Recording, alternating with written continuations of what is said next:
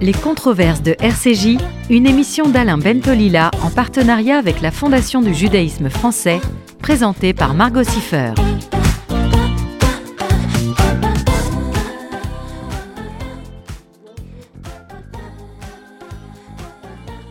Bonjour à toutes, bonjour à tous, bienvenue dans les controverses de R C J. Bonjour Alain Bentolila. Bonjour Margot, ravi de vous rencontrer à l'occasion de cette journée Euh, où il y a peu de monde dans les rues, mais où nous sommes, nous, bien présents ici. Et merci Exactement. beaucoup à André Tricot euh, de, de nous accompagner durant cette heure-là, euh, avec, euh, sur un sujet qui est, qui est un sujet assez... Enfin, qui, qui, je pense, intéresse, intéresse tout le monde, c'est-à-dire la, la question de l'intelligence artificielle, la façon dont l'intelligence artificielle peut ou ne peut ou peut ne pas euh, aider euh, le progrès des enfants dans les écoles. Voilà, c'est un, c'est un grand sujet et on, on, on, on essaiera aussi d'en traiter quelques autres qui sont d'actualité. Tout à fait. Voilà, merci, merci. André. Bonjour André Tricot. Bonjour. Merci d'être avec nous. Alors, vous êtes prof de psychologie cognitive à l'Université Paul Valéry de Montpellier et coprésident du Centre national d'études des systèmes scolaires. Vous avez aussi publié en deux mille dix-sept l'innovation pédagogique et on va parler avec vous dans ces controverses du désir d'apprendre chez les enfants qui est rendu de plus en plus difficile par l'intelligence artificielle, dont la dernière en date, ChatGPT. Et je voudrais commencer par cette distinction que vous faites, Alain Bentolila, entre le désir Le désir de savoir et le désir d'apprendre qui ne représentent pas la même chose. Est-ce que vous pouvez nous en dire un petit peu bah, plus ?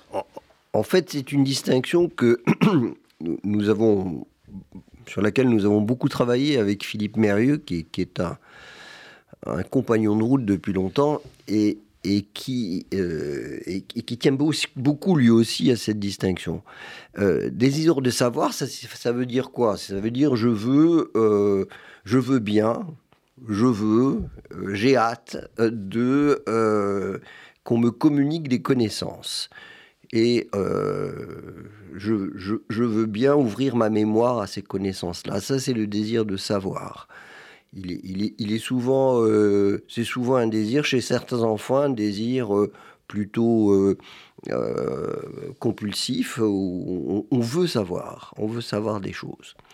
Le désir d'apprendre, c'est une autre affaire. Le désir d'apprendre, ça signifie « je suis prêt pour comprendre, pour euh, mieux agir sur le monde, je suis prêt à faire des efforts intellectuels en sachant que mon, mon, ma, mon pouvoir d'intervention, mes, l'amélioration de mes connaissances ne viendra qu'après que cet effort ait été, a été fait. » Après que cet effort a été fait, l'indicatif toujours après, après que. Mais et donc à partir de ce moment-là, euh, la confusion entre désir de savoir et désir d'apprendre est quelque chose de terrible parce que euh, on, on a tendance à euh, affaiblir la volonté de, d'aller chercher la compréhension et le savoir, d'aller la chercher par soi-même.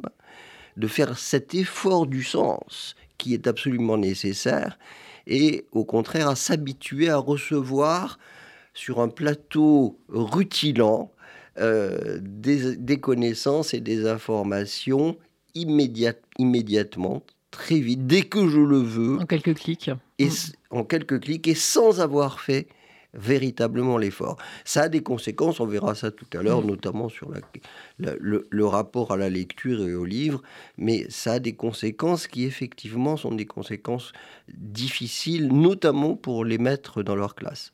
André Tricot, je vous laisse réagir. Euh, merci pour cette, cette précision euh, qui, qui est effectivement... Euh, importante. Nous, on ne le forme pas tout, tout à fait comme ça, mais on aboutit à la même conclusion, et, et qui est qu'effectivement, euh, apprendre euh, en contexte scolaire, ou d'ailleurs apprendre dans, dans, d'autres, euh, dans d'autres contextes, est fondé sur euh, la production d'un effort. Euh, donc, euh, nous, on dit un effort cognitif, hein, dans le sens où, euh, effectivement, ben, il va falloir euh, se concentrer, il va falloir faire attention. Euh, J'insiste aussi euh, sur le, l'effort, il est temporel, c'est, c'est long d'apprendre, euh, tel que vous l'avez euh, tel que vous l'avez défini. Euh, ça vient pas tout de suite. Euh, les résultats peuvent être euh, longs, longs à venir. Et donc, c'est un, c'est un effort euh, cognitif, temporel, parfois émotionnel, euh, motivationnel. Et, euh, et, et en psychologie cognitive, on, on, on va essayer de, de comprendre euh, dans quelles conditions un élève euh, est euh, prêt à fournir cet effort. Et, euh, et là aussi, j'ai l'impression que euh, on, on est assez proche. Euh, euh, il, il me semble que beaucoup de travaux montrent que euh, on, on est prêt à fournir cet effort. Euh, si euh, l'apprentissage envisagé a du sens pour nous, a une valeur pour nous. Et donc la valeur de, de l'apprentissage est un, un des facteurs essentiels de la, de la production de cet effort. Et le deuxième facteur euh, essentiel, euh, c'est les euh, croyances sur soi. C'est-à-dire, est-ce que je crois être capable d'apprendre euh, ce qu'on va, on va apprendre aujourd'hui ? C'est finalement... La, la condition euh, idéale, c'est quand euh, cet apprentissage a du sens pour moi et je crois que je suis euh, capable d'apprendre à condition de fournir des efforts. Hein. C'est, c'est, c'est, c'est pas, capable je, je d'apprendre que, ou, ou digne d'apprendre les, euh, oui, on peut, on peut, on peut dire digne d'apprendre, mais, mais, mais l'idée, c'est que euh, je, je, je crois que je suis... capable d'apprendre, c'est-à-dire je suis capable de modifier ce que je sais. Hein. Apprendre, c'est bien modifier, c'est bien changer, mais je suis aussi capable de fournir les efforts pour ce qu'on va me demander de faire. Parce que parfois, pour apprendre, il faut lire et comprendre un texte. Parfois, il faut résoudre un problème mathématique. Parfois, il faut aller faire une recherche documentaire. Et, c'est, et nous, on insiste beaucoup avec un, un collègue australien là, qui, a, qui a découvert ça il y a une quarantaine d'années sur le fait que l'effort dont vous parlez, c'est un double effort. C'est l'effort pour apprendre dans le sens euh, modifier, changer, euh, changer soi-même ses connaissances et ses savoirs, mais c'est aussi un effort pour réaliser la tâche, euh, c'est-à-dire la lecture, la compréhension, la résolution de problèmes, la recherche do- documentaire. Et, et, et, euh, et c'est, c'est important euh, de, de parce que certains élèves peuvent euh, croire que ils, ils, ils, ne, ils ne sont pas capables d'apprendre dans le sens ils sont pas à la hauteur cet apprentissage. C'est, ça, c'est ce que je dis, j'appelle digne, digne d'apprendre, c'est-à-dire voilà, euh, voilà, voilà ça. C'est, c'est, c'est ça. Et, et d'autre part, certains élèves peuvent avoir des croyances sur euh, ouais moi je, je, je pourrais apprendre, mais la tâche qu'on me propose Euh, par exemple, hein, ce problème mathématique, euh, j'arrive pas à le résoudre. Le problème est trop difficile pour moi. Et c'est pour ça, je crois, la distinction dans les deux efforts, donc qui a été proposée par John Sweller, ce, ce, ce collègue australien en, en dix-neuf cent quatre-vingt-huit, je, je crois que c'est essentiel. L'idée que l'effort dont vous parlez, c'est bien un double effort et c'est bien le cœur des, des apprentissages dans le Le deuxième sens que vous avez défini, hein, le désir d'apprendre par opposition au désir de savoir. Mais vous donnez deux exemples qui, qui, qui, sont, qui, sont, qui me parlent, en tout cas, mmh. euh, vraiment. Euh, l'un qui est, par exemple, je lis un, enfin, un enfant lit un énoncé de mathématiques. Mmh. Bon, bah, il lit un énoncé de mathématiques. Euh, il sait que, qu'il y a derrière euh, une demande de solution. Et donc, euh, voilà. Euh, mais avant de d'aller faire l'opération qui est euh, le, le, le but de l'énoncé mathématique, il faut qu'il comprenne l'énoncé. Mmh. Et donc, cette compréhension de l'énoncé, alors je, je reprends, j'espère, convenablement ce que vous disiez, euh, il, il faut d'une part que euh, ça en vaille, ça en vaille la peine, bon, ok, euh, mais il faut aussi accepter que... Euh, le résultat soit différé et que, en différant cela, cette, ce résultat, on accepte de faire cet effort qui va être l'effort de compréhension. C'est pour ça que nos collègues mathématiciens, moi j'ai, j'ai deux, deux mathématiciens dans mon laboratoire qui travaillent sur, sur ces questions euh, et, et qui ont fait des, des, des choses formidables sur la, la résolution des problèmes, nous disent euh, la, la, la, la, la tendance... La, la, la, la volonté initiale de l'enfant, c'est immédiatement de répondre à la question « Quelle opération ?» Et donc, euh, pour faire cela, il va saisir tel ou... Si, s'il y a un plus qui n'a rien à voir avec l'addition dans l'énoncé, il va, faire, il va dire c'est une addition, on va faire une addition. Euh, et, et, et ainsi de suite. C'est-à-dire qu'au lieu de comprendre le problème pour qu'effectivement cette compréhension légitime le choix opérationnel, il va euh, vouloir immédiatement arriver au but en euh, prenant...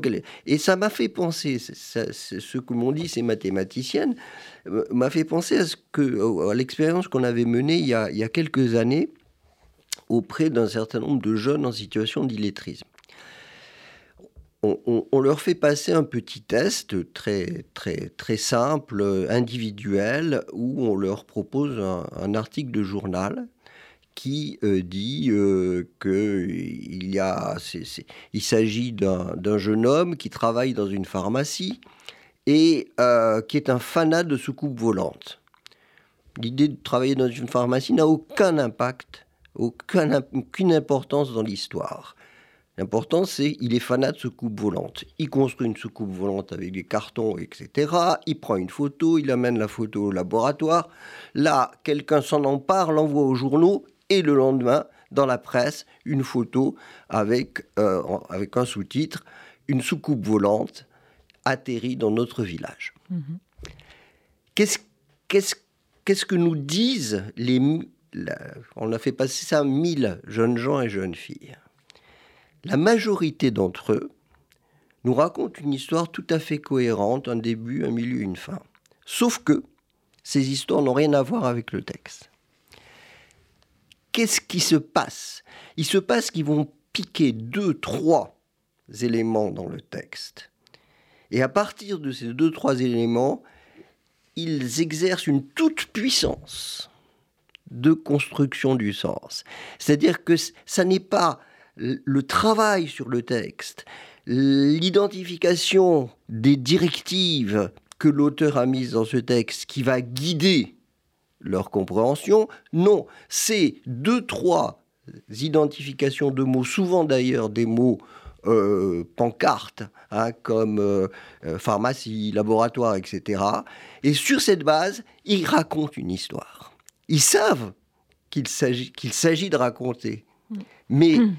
Ils refusent de prendre le temps de s'emparer des mots d'un autre, des phrases d'un autre, pour construire leur propre sens. Et, et c'est, ça m'a vraiment... Enfin, à l'époque, je me rappelle que j'avais posé cette question dans une tribune, j'avais dit, mais en racontant ce, ce, cette, cette expérience, j'avais dit, mais est-ce qu'on a gagné au change ?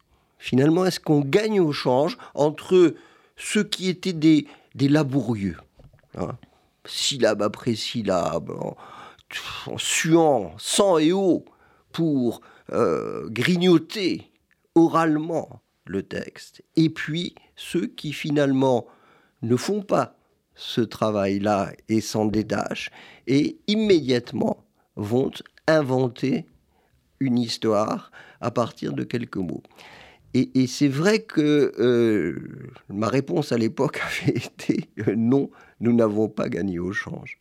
Nous n'avons pas gagné au change pour, pour, pour des raisons très, très claires. Mais je, pour moi, je pense qu'on n'a pas gagné au change. Mais vous dites, Alain Bentolila, que si justement les élèves refusent de, de prendre le temps d'apprendre, c'est parce qu'en fait, ça crée un vide en eux et ce vide-là, ils l'appréhendent finalement. Oui, ça crée un vide, c'est une faille. Euh, c'est, c'est un... C'est... c'est... Serge Boivard qui a très bien parlé de ces choses-là et qui qui qui, qui et qu'on a reçu sur R C J. On a reçu, mmh. qui est membre de mon laboratoire. Serge Serge dit bien euh, que, qu'il s'agit là de euh, d'une incapacité à à accepter ce temps où euh, on cherche, mmh. le temps de la recherche, ce qu'il appelle le le moment de suspension, c'est-à-dire le moment où on, on on accepte de mettre de côté ces impulsions immédiates, ces désirs immédiats, et cetera, pour chercher, avancer. Si j'osais une image, je dirais que ce sont souvent des enfants qui euh, veulent euh, sortir du tunnel sans l'avoir creusé. c'est voilà. Alors, elle vaut ce qu'elle vaut, cette métaphore, mais enfin, c'est, c'est un petit peu ça la, la question. André Tricot. Euh, oui, merci. C'est, c'est, on, enfin, on travaille exactement là-dessus en ce moment, donc ça ne pourrait pas, pas mieux tomber. Et, euh, mais en, avec une, une, une perspective un petit peu différente. Oui. Euh, effectivement, euh, je, je crois que le, le temps euh, nécessaire à l'apprentissage a, a peut-être été euh, beaucoup négligé par les chercheurs, dont je fais partie. Hein, je, je, je me rentre dans, dans le lot. Et euh, peut-être très rapidement deux, deux, deux expériences. Dans une, une étude, on avait on avait pris au mot, euh, vous savez, les gens euh, qui disent euh, vous avez un élève dyslexique dans la classe et comme il n'arrive pas à lire, il faut passer à l'oral. Et donc on a dit bah, ça, ça fait quoi de passer à l'oral? Et donc on avait raconté euh, des histoires à, à des élèves dyslexiques et non dyslexiques. Je parle d'élèves de C M un et de C M deux. Et à d'autres élèves, on leur avait fait lire la même histoire. Et on s'était rendu compte que non seulement écouter une histoire plutôt que la lire n'améliore pas beaucoup les performances euh, en compréhension. Et d'autre part, on avait montré que euh, les élèves euh, non dyslexiques comprennent toujours mieux que les élèves dyslexiques, même à l'oral. Euh, une fois qu'on a eu ce résultat, euh, on s'est intéressé au temps. Donc on a pris la même histoire, on l'a fait écouter à d'autres élèves, mais cette fois-ci, Euh, soit on leur faisait écouter l'histoire au rythme normal, entre guillemets. Dans une autre condition, on leur disait, voilà, un lecteur M P trois, vous pouvez faire une pause quand vous voulez. Et dans la troisième condition, on avait nous-mêmes inséré les pauses dans l'histoire. Ce que font les conteurs, d'ailleurs, très très bien. Hein, quand vous écoutez les conteurs professionnels, il y a, ouais, il y a des les silences, conteurs, ils font des pauses tout le temps. Ouais, ouais. Résultat de l'histoire, dans la condition avec pause insérée par nous, il n'y a plus de différence de compréhension entre les élèves dyslexiques et les normaux lecteurs. Ils comprennent aussi bien. Ah, ça, on a juste ça, c'est formidable comme, comme information. De comprendre. Et c'était des pauses nombreuses. Euh, Tous on, les co- on a vraiment... Grosso modo, pour nous donner une idée, euh, c- c- ce texte faisait combien de... Alors, c'était, c'était en gros une histoire hein, qu'on écoute euh, en ouais. euh, cinq minutes à peu près. Enfin, voilà, entre, voilà. Souvent, les histoires, on a fait plusieurs fois, voilà. hein, entre trois et cinq minutes, une histoire assez courte. Et on insère des pauses de cinq secondes chaque fois qu'on entend dans la voix de la personne qui a lu une pause naturelle, hein, entre guillemets. On a, re, on a remarqué dans le fichier une toute petite pause et là, on, on l'allonge.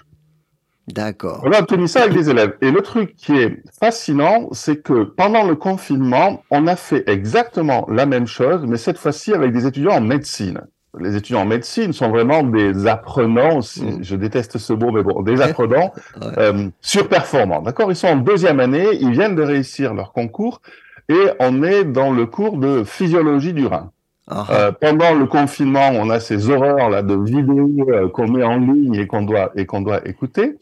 On a pris la vidéo euh, enregistrée par le, le, le professeur de physiologie avec les diapositives de, de, de, qui, qui défilent et le discours du professeur. Sur un cours qu'on a pris, on a pris un extrait de cours d'une vingtaine de minutes et on en a fait deux versions, la version originale et ensuite la version dans laquelle on a rajouté des pauses. Le cours, au lieu de durer vingt minutes, il durait vingt-cinq minutes. D'accord ? On a allongé le temps.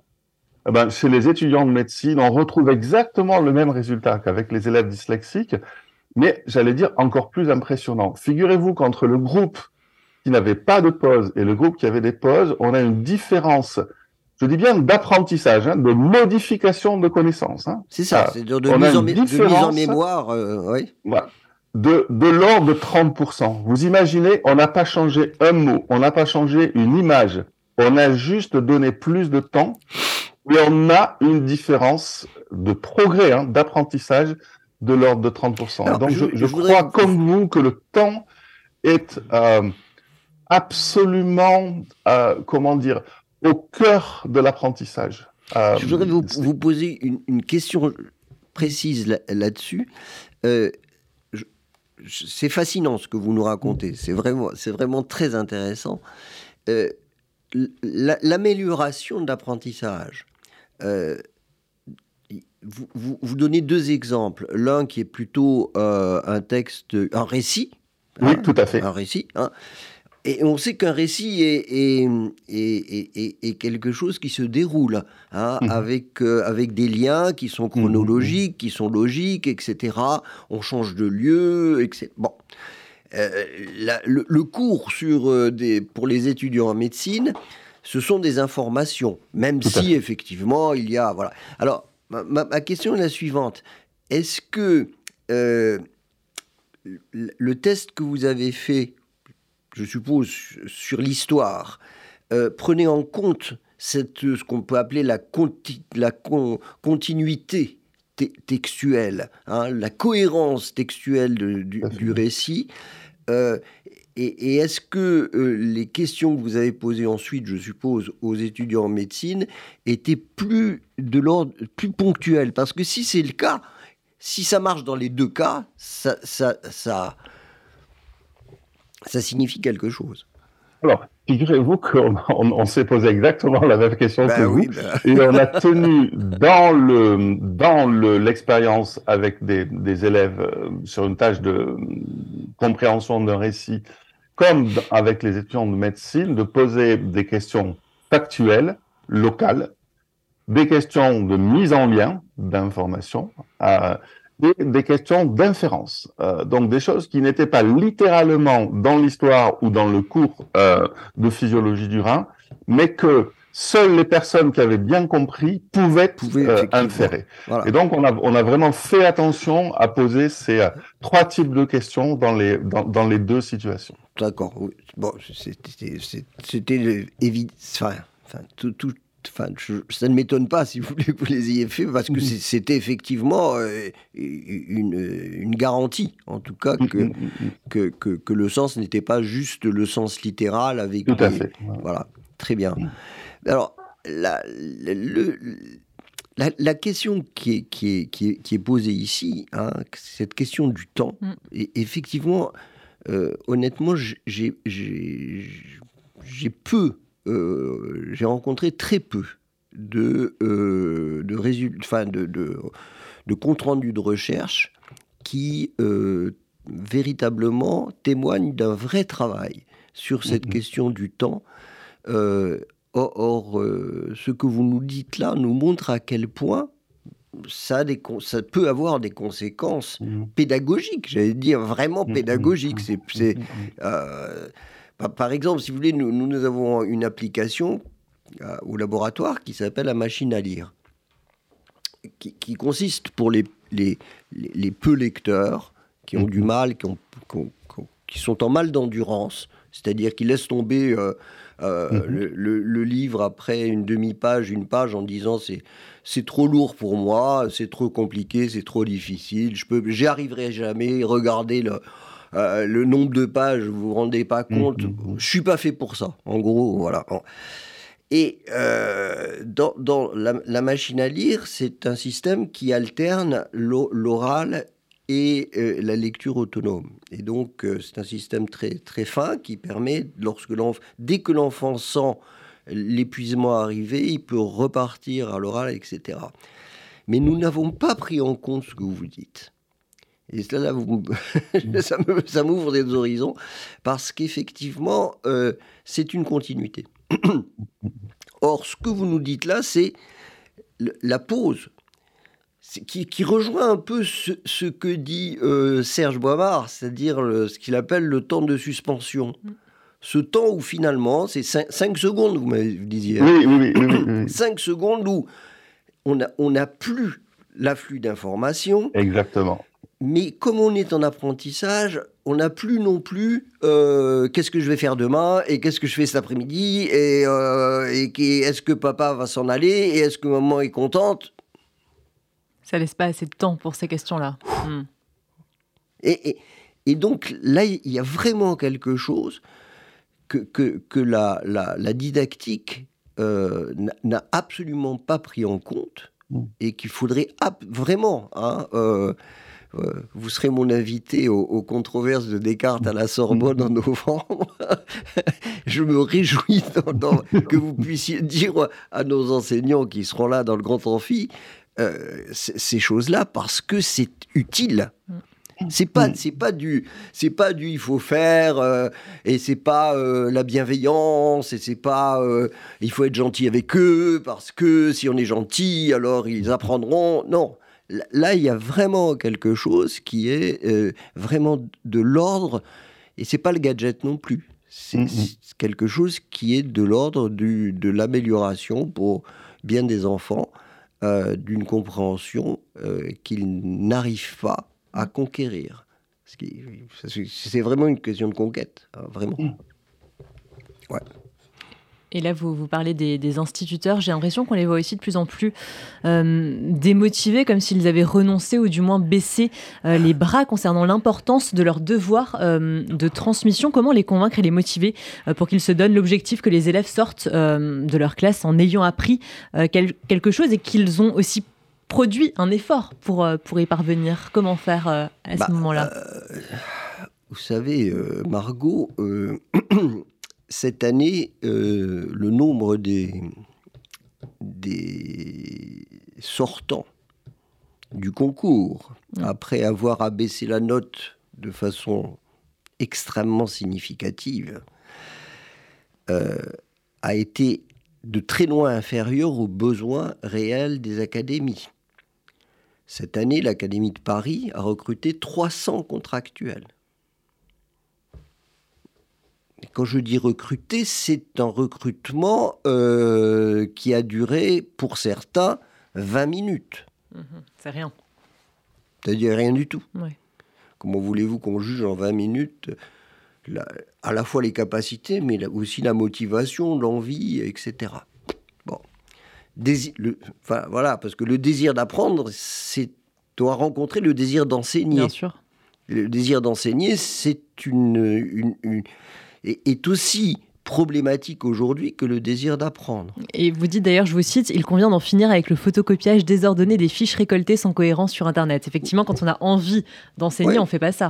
on ne fait pas ça, c'est-à-dire qu'on a, on a une vraie cohérence, on a une, une, une vraie perspective, on s'engage, on s'engage hein, avec, avec une vraie lucidité hein, dans, dans, dans, dans un apprentissage. On sait où on va, mmh. on sait comment on va faire, on est attentif à ses élèves, et on, on fait en sorte que le désir de, de, de, d'enseigner rencontre le désir d'apprendre. Et ça, ça c'est, une, c'est, c'est, c'est une vraie question. Mais pour, pour, pour continuer, euh, l'an prochain, les prévisions sont pires. C'est Paris, ça sera huit cents contractuels qu'il faudra recruter. Créteil, mille deux cents. Dans, dans les mêmes conditions qui ont été celles du recrutement antérieur. Mmh. Très peu de, très peu de formation, enfin, très peu de, de, de réflexion sur la candidature, une formation très relativement faible, un jour, deux jours, deux, trois conférences, mmh. et un suivi qui euh, est de plus en plus euh, euh, dispersé. La question qui, qui se pose, c'est, c'est, c'est, c'est aussi de se dire, mais pourquoi ? Pourquoi le plus beau métier du monde, comme on dit, n'attire plus ces jeunes ? Ouais, parce qu'il y a aussi la question, j'imagine, des alors, violences aussi qui se, alors, qui y a, se y a, posent. Il y a, hum. bah, y a la violence, mais on, on dit, bon, ils sont mal payés. Oui, okay. si, bien sûr. Ok, ils sont mal payés. Les, les propositions du ministre actuellement... Sont, sont des propositions euh, qui euh, sont de, de, de, de l'ordre d'une centaine d'euros, euh, ce qui, par rapport euh, à la moyenne européenne, est extrêmement faible. Ok, très bien. Mais moi, je, enfin, je, je voudrais avoir votre avis, euh, André, là-dessus. C'est, je ne suis pas certain que, que la, la rémunération soit la seule raison. Je ne suis pas certain que même si véritablement on arrivait à remonter vraiment euh, la rémunération à un niveau décent, par rapport à Bac plus cinq quand même, mmh. hein, bon. euh, ce, qui, ce qui signifierait aussi qu'on, qu'on, qu'on remonte la rémunération des professeurs d'université à un niveau décent. Mais on va laisser ça de côté, parce que, le, parce que nos, nos, nos auditeurs ne savent pas combien gagne un professeur d'université. Hein, un professeur d'université, ça tourne autour de trois mille euros. Euh, pour, pour certains, un bac plus vingt. hein, parce que, parce que, parce qu'il faut les écrire, les, les doctorats, et cetera. Mmh. Donc, il faut comprendre qu'effectivement, on a un vrai problème. Mais pour moi, ça n'est pas suffisant. Ça n'est pas ce qui explique ce désenchantement, cette, euh, cette, cette euh, reluctance de, de, de, par rapport à ce métier. Moi, je, l'hypothèse que j'ai, que je vous soumets, euh, André, c'est que finalement, les, les, maîtres des, des, les maîtres d'école, et les professeurs du secondaire aussi, mais surtout les maîtres d'école, ont le sentiment qu'ils, euh, qu'ils n'ont pas d'impact sur le destin scolaire de leurs enfants, et que tout se joue en dehors même de leur action. C'est-à-dire qu'en gros, pour être, pour être clair, ça signifie que euh, la machine de reproduction sociale est telle, la programmation de l'échec de certains enfants est tellement forte et décidée très tôt, que finalement, l'instituteur peut se dire « À quoi je sers ? Est-ce que ma, mon effort pédagogique, mon désir de, d'enseigner est, est suffisant pour que je puisse forcer le destin des enfants les plus fragiles ? Ou bien est-ce que tout est joué avant même que j'intervienne ? Et est-ce que je ne suis là que comme une caution ? Qui permet à la machine de continuer à fonctionner, aux élèves mal nés d'être promis à l'échec, aux élèves bien nés, pour certains en tout cas, d'avoir un espoir de succès, et cetera. C'est, c'est, c'est une question, moi, qui, qui... Parce qu'en parlant du désir d'apprendre, il faut aussi se poser la question du désir d'enseigner. Exactement. Où en est le désir d'enseigner dans notre pays aujourd'hui ? André Tricot. Une, une, une réponse en, en, en trois temps.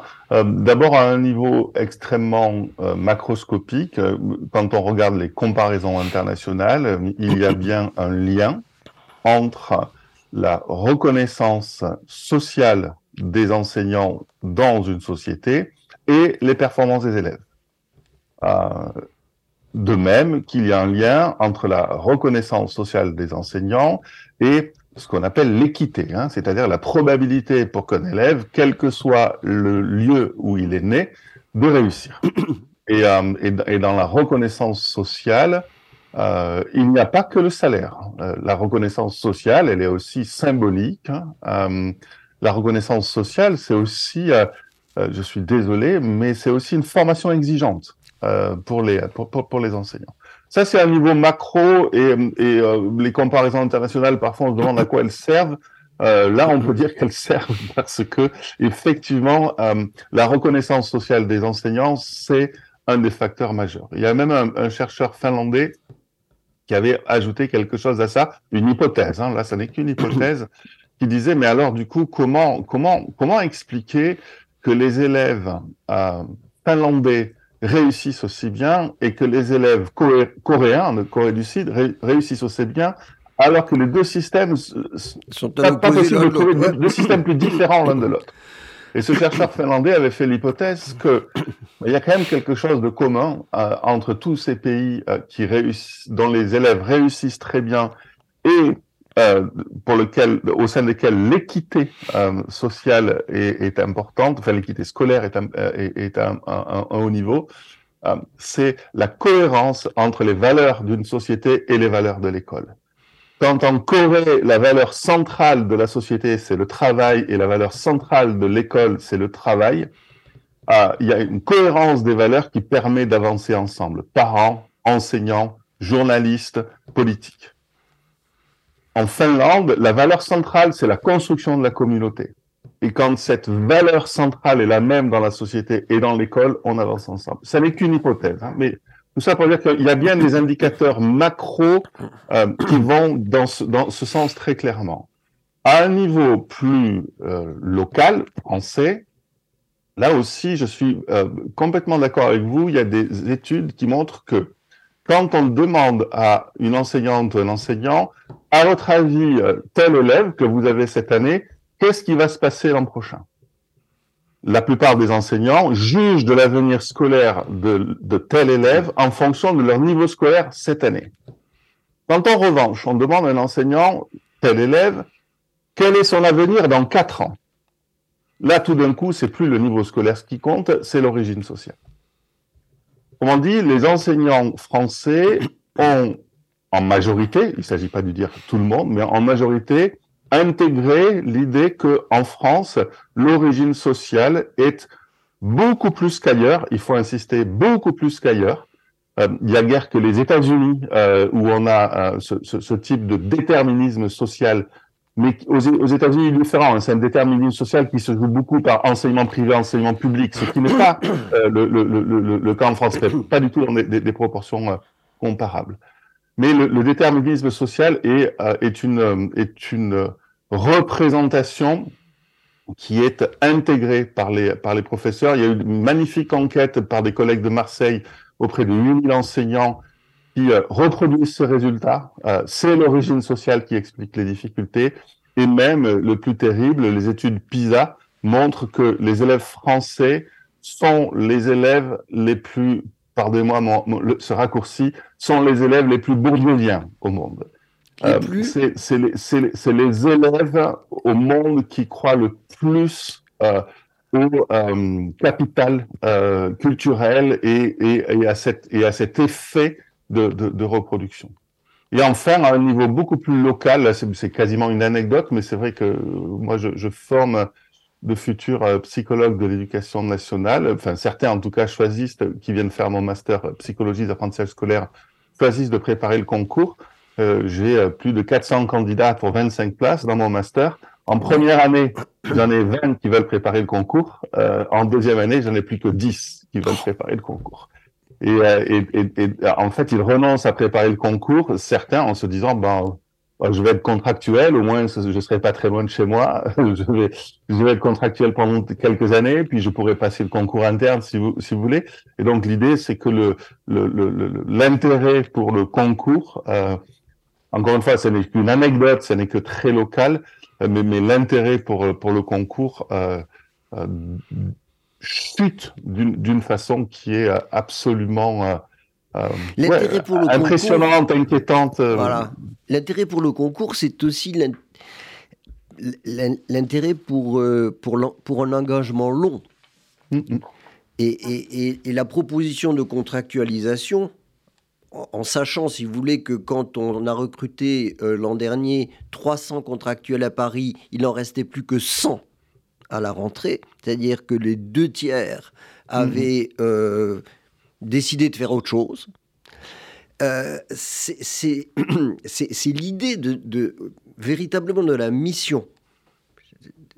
Des, enfin, apprendre à quelqu'un hein, de, ce, ce métier. Pourquoi on dit mais, le plus beau métier du monde ? Parce que le plus beau métier du monde, c'est effectivement euh, de, de pouvoir euh, élever... Euh, le, le, le, non pas seulement le niveau, mais élever de façon... total, global, euh, un enfant vers euh, des connaissances, mais aussi vers euh, une compréhension du monde meilleur, et cetera. Et, et ce, ce que vous dites là, c'est que finalement, euh, euh, ils, ont, ils ne veulent pas s'engager à, à, à moyen long terme, et ils se disent, j'aurai toujours le temps de m'engager, je vais voir, je vais voir ce que c'est. Je vais voir euh, ce, ce, que, ce, que me pro... enfin, ce que c'est que ce métier. Mmh, mmh. Et, on... et, et donc, il n'y a, a, a plus cet attrait qui, est, qui était euh, celui qui, qui attirait, euh, mmh. dans, enfin, euh, qui faisait qu'on pa- passait le concours de l'école normale euh, mmh. à l'époque. Mmh. Hein. Mais, c'est, c'est, c'est, mais cette idée de, de, que j'évoquais au début de reconnaissance sociale, elle est, euh, elle, elle est, euh, je crois, elle est très importante parce que finalement, quand on, on, on regarde dans, dans notre société, euh, combien de temps on passe tous les jours à dire euh, les enseignants qui enseignent dans des collèges en REP plus, mmh. dans, dans la banlieue parisienne, sont des héros des temps modernes. Combien de personnes disent ça ? Voilà, il y a actuellement de, de, de jeunes femmes et de jeunes, jeunes hommes qui, à vingt-cinq ans, à trente ans, parfois certains en ayant fait des études absolument brillantes et, et, et passées par des grandes écoles, font le choix d'aller travailler dans des, dans des collèges de, de, de quartiers très défavorisés Mais euh, combien sommes-nous à dire voilà les vrais héros? Les vrais héros, ils sont pas sur les stades de football. Les vrais héros, ils sont là. Et, euh, et c'est vrai que je, je, je crois vraiment à, à cette idée de, de, de, de reconnaissance sociale et de dire c'est c'est c'est pas que le métier le plus beau, c'est c'est le métier le plus important. Et, et absolument. Quand j'ai travaillé quand j'ai travaillé en Australie, il y avait euh, en Australie ils ont ils ont le sens hein, de la reconnaissance, ça, ça il faut bien il faut bien le dire.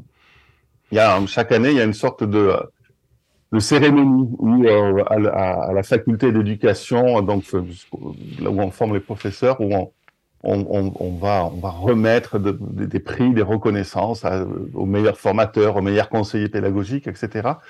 Et le, le doyen de la faculté d'éducation avait prononcé un, un, un très beau discours en disant euh, vous savez, le, le, le point commun qu'il y a entre Einstein, machin, bidule, et cetera, entre, il avait cité tout un tas de grands noms, d'inventeurs, d'artistes, et cetera. Il dit, ce, ce sont tous des gens euh, qui, qui, euh, qui ont été éduqués. Mmh. Et, euh, et, et, et je crois que c'est, c'est vraiment... Euh, j'ai trouvé que c'était une façon de parler du sens euh, du, du métier d'enseignant qui était formidable. C'est-à-dire les, les, euh, les, les plus grandes réussites... Hein, euh, ont à l'origine une bonne éducation. Et, et ça, il ne faut jamais l'oublier. Oui, et la, la communauté de valeurs que vous soulignez tout à l'heure, euh, cette idée de éduquer, c'est-à-dire, pour moi, élever, mmh. élever, hein. Euh, l'école laïque, euh, c'est une école de l'élévation. Il ne faut pas mmh. l'oublier, ça, on l'a complètement oublié. Mmh. C'est plus une école de l'élévation vers Dieu, non. Parce que, non, euh, parce que, que le, le premier jour de la laïcité, c'est le jour où on a décidé qu'effectivement, euh, on allait s'élever ensemble, euh, avec, avec un guide, mais ensemble vers euh, le, le monde des connaissances et des lumières. Mais euh, ce, ce, c'est, c'est, euh, ça signifie quelque chose, l'élévation. L'élévation, ça n'est pas une occupation, ça n'est pas, comme je le disais tout à l'heure, euh, essayer de faire plaisir, parce que ça, ça n'est pas juste du plaisir, c'est, c'est aussi ce dont on a parlé dès le début et qui, était, qui est tellement important, c'est cette acceptation de l'effort, cette acceptation du temps que l'on mmh. passe, que vous avez magnifiquement euh, euh, défini tout à l'heure. Et Et, et c'est, ce, ce sont vraisemblablement ces questions qui se posent. Évidemment, ça pose, vous l'avez dit euh, très vite, mais, mais justement, c'est la question aussi d'une formation des maîtres exigeante. Mmh, mmh. Parce qu'on ne peut pas espérer euh, avoir des maîtres qui acceptent de s'engager dans des tâches difficiles, euh, enfin, vraiment difficiles, Euh, où, où, où souvent on est déçu parce que les choses ne se font pas, euh, où il faut de la, beaucoup de patience, beaucoup de persévérance. Là aussi, dans le métier de maître, on a cette question du temps. Mmh. On a cette question du temps. Accepter que ça n'est pas tout de suite non plus que... On, on rêve tous hein, de, de l'enfant à qui on s'adresse, et cetera. Ah, mais c'est bien sûr. Mais non, non, c'est... C'est pas comme ça, l'école. L'école, c'est pas euh, euh, une série de, de Eureka. Eureka, j'ai compris où j'ai trouvé. L'école, c'est du temps. Et, et quelquefois, c'est le collègue d'après qui va euh, bénéficier des efforts considérables que l'on a fait à, avec ses élèves. Donc, il y a de l'humilité, il y a de la patience. Euh, Je, je, je prends juste un exemple, André, j'aimerais avoir votre avis là-dessus. Nous, nous, avons, nous avons mis en place un système qui s'appelle les ateliers de compréhension de texte, mmh. qui va vous intéresser. Et c'est très simple, hein. on, on, on propose un texte à lire. Alors là, j'ai enregistré votre, votre idée de faire des pauses. Cette émission m'aura servi déjà à cela. Et euh, une fois qu'on a fait lire le texte à, à, à un petit groupe d'enfants, une petite dizaine, à ce moment-là, la première question qu'on, qu'on, que, que, qu'on pose, c'est euh, « Dites-moi euh, ce, que, ce, ce que vous êtes pro- projeté comme film dans votre tête. » Question très large, très simple. Qu'est-ce que vous avez retenu d'histoire? Enfin, des choses comme ça. Et là, on attend. et, et, et ces ateliers compréhensionnels, on, on sait très bien le moment où beaucoup de choses se jouent. C'est le moment où euh, on a un maître qui sait attendre. C'est-à-dire qui sait attendre que euh, ses élèves aient bien enregistré sa question, rentrent un peu dans leur tête et se disent « mais qu'est-ce que je me suis fait comme image ?» et qu'ils acceptent de formuler ces images. Mmh. Et c'est, c'est, c'est, c'est, c'est, c'est, c'est ce moment où on recueille des interprétations différentes et où on en garde trace est, est un moment absolument formidable. Ensuite, mmh.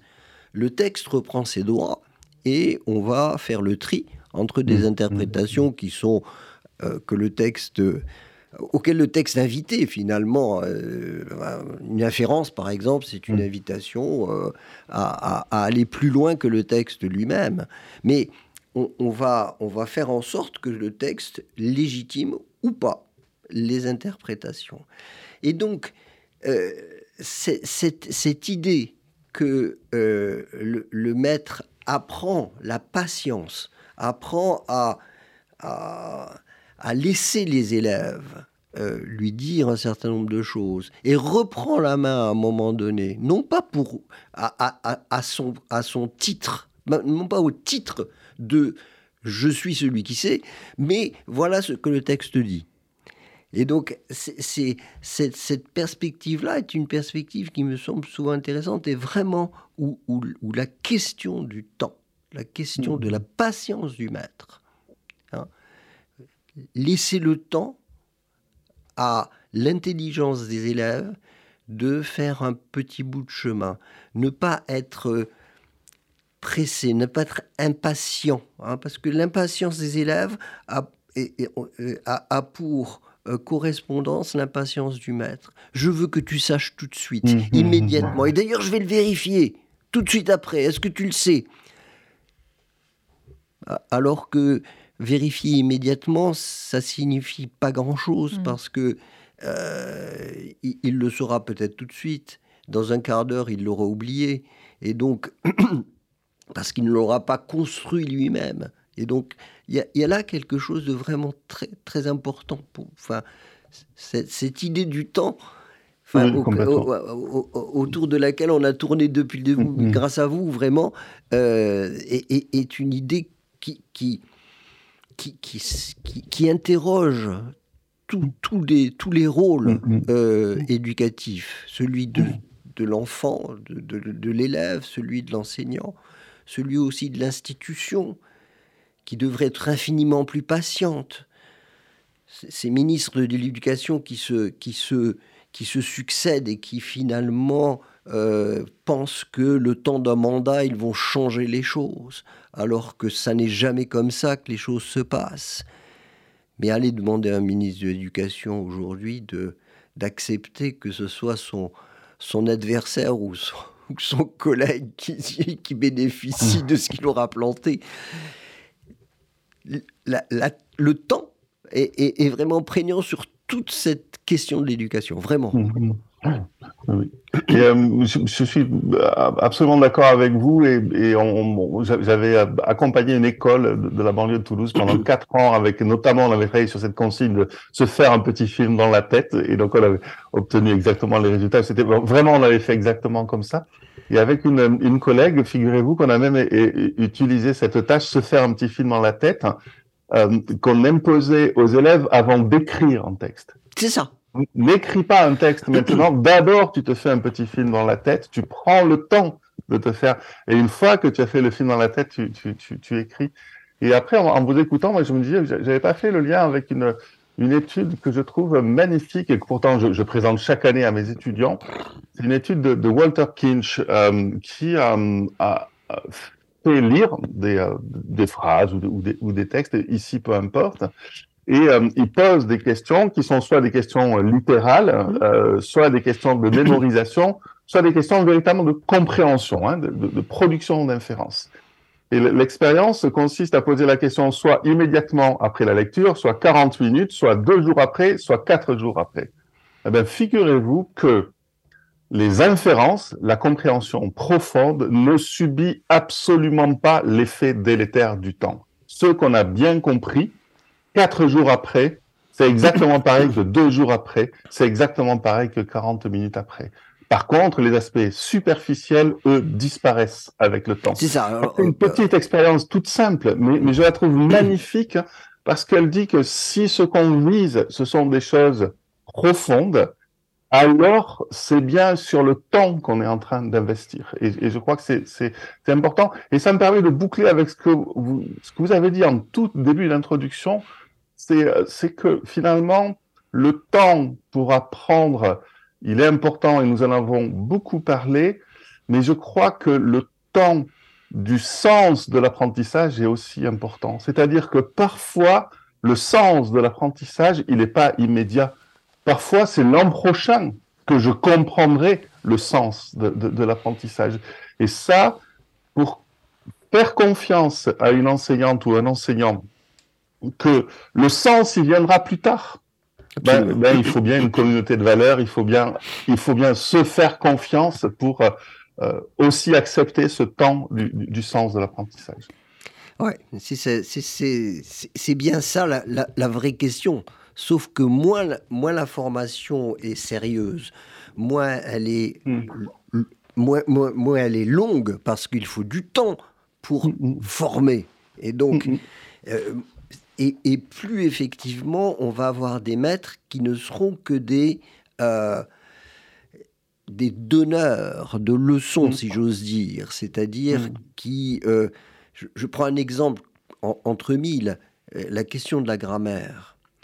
Si une leçon de grammaire consiste à, à faire apprendre par cœur une règle et à l'appliquer deux secondes derrière, ça ne sert à rien. La question... Qui, qui doit être d'emblée posée, vraiment posée, c'est qu'est-ce, quel sens à la grammaire ? À quoi ça sert la grammaire ? À quoi sert euh, d'app, de, de, de, d'appliquer, euh, de respecter des règles de grammaire ? Ça sert à pouvoir dire, c'est ce que je dis à mes étudiants chaque fois que j'ouvre mon cours de, de, de, de syntaxe, je leur dis, vous savez, en venant, j'ai rencontré un chou qui mangeait une chèvre. Et je leur dis, voilà ce que c'est que la grammaire. La grammaire, c'est ce qui nous permet de dire ce que le monde ne nous montre jamais. Parce que c'est, c'est, c'est comme ça que ça se passe.